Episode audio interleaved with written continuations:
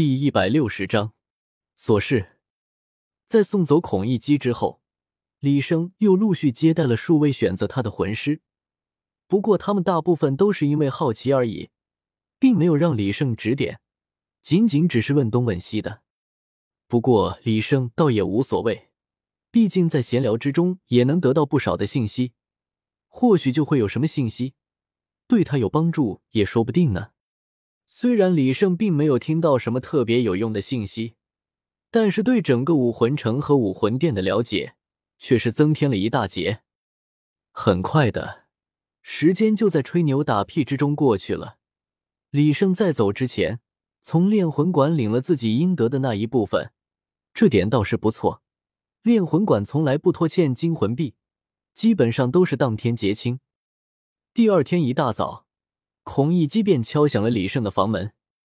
师傅，您昨天说要教我如何凝练五色神光，今天可以吗？经过一夜的思考，李胜也有了些许的头绪，便将孔乙己叫进了房门中。你的情况我仔细考虑过了，前面那么多魂环算是废了。不过幸运的是，你的天赋还不错，还可以通过后面的魂环所弥补。那要如何做呢？孔乙己有些迷茫。这么跟你说吧，五色神光，五五不刷。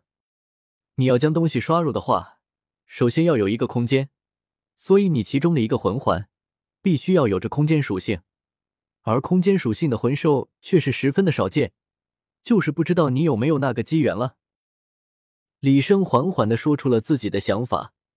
其实他的心中也不相信孔乙己能够练成五色神光，不过骗骗他倒也没什么，万一成了呢？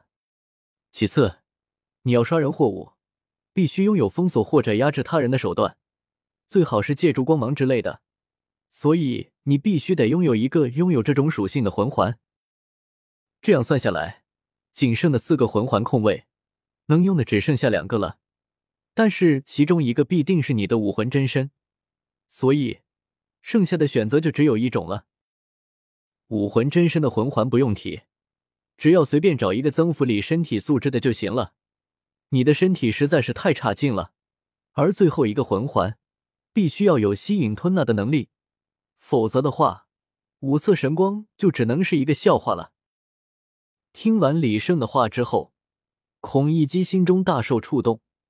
虽然拥有这几种能力的魂兽都十分的罕见。但他却依然兴奋不已。只要有希望，就有着活着的意义。你要记住，往后的魂环只能靠你自己，我是不可能帮你猎取魂魂的。我所能帮你的，仅仅只是在这几天里，把你的战斗技巧和经验补充而已。在这里，我可待不了多久，能学多少全看你自己。孔乙己虽然有些不舍，但是他却并没有办法。他也是不可能让李胜回心转意收他为徒的。周师傅，虽然你不愿意收我当徒弟，但是你依然是我的师傅。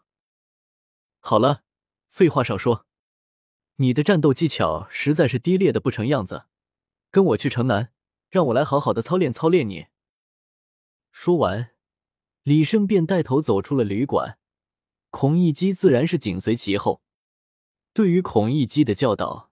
李胜只信奉一个道理：有多狠要多狠，快刀斩乱麻，将他所会的全部推翻，然后再重新来过。在往后的几天中，在比赛开始的时候，李胜就去看比赛；没有比赛的时候，就前去教导孔乙己和前往炼魂馆。这么多天下来，日子倒是过得一十分充实。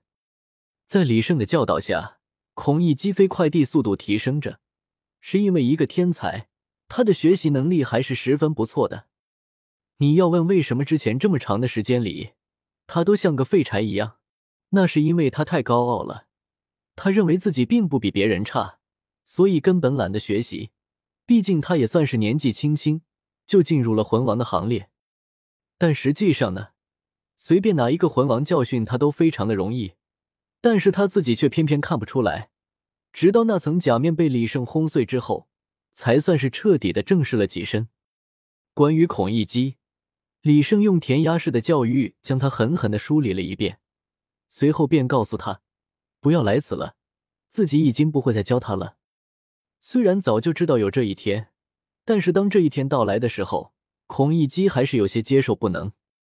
这么多天下来，自身的成长是肉眼看得见的。如果李胜撒手不再问，那么他上哪儿再去找这么好的师傅去？但是无论他怎样的哀求，都没有任何的作用。李胜已经下定了决心，更何况他将孔乙己能学会的东西，基本上都塞给他了，以后只需要好好钻研就行了。摆脱了孔乙己，李胜便前往了炼魂馆。和之前几次不同，武魂大赛的三甲总决赛即将打响。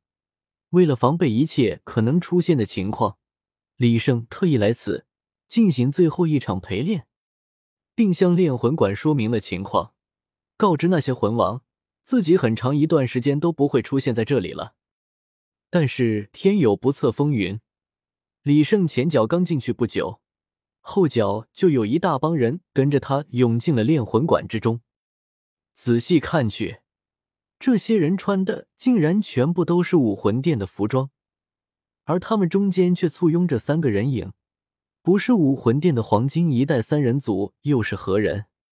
原本在筹备比赛的他们是不会轻易来此的，但是在听闻他们三人在炼魂馆所留下的记录，通通被打破之后，却是瞬间来了精神，更别提武魂殿的年轻一代，一直在其中添油加醋。将李胜的所作所为描绘的十分夸张，好像是看不起武魂殿一样。这下他们三人自然便坐不住了。虽然那些记录是他们突破到魂王之后，还没有达到巅峰时所留下的，但是此刻被人统统超越，确实相当于在打武魂殿的脸了。为了武魂殿的声誉，他们三人自然会来此。虽然从武魂殿里的人的描述之下，李胜似乎还留有余力，但是他们也十分的自信。现在他们的状态可比当初强多了，超越李胜还不是分分钟的事情。周星星，九五二七度，好嚣张啊！竟然把所有的榜首都霸占了。或许是为了展现武魂殿的霸道，燕、邪月和胡列娜三人从魂王第一靶场一直打到了第八靶场。将李胜的名字尽数顶了下去。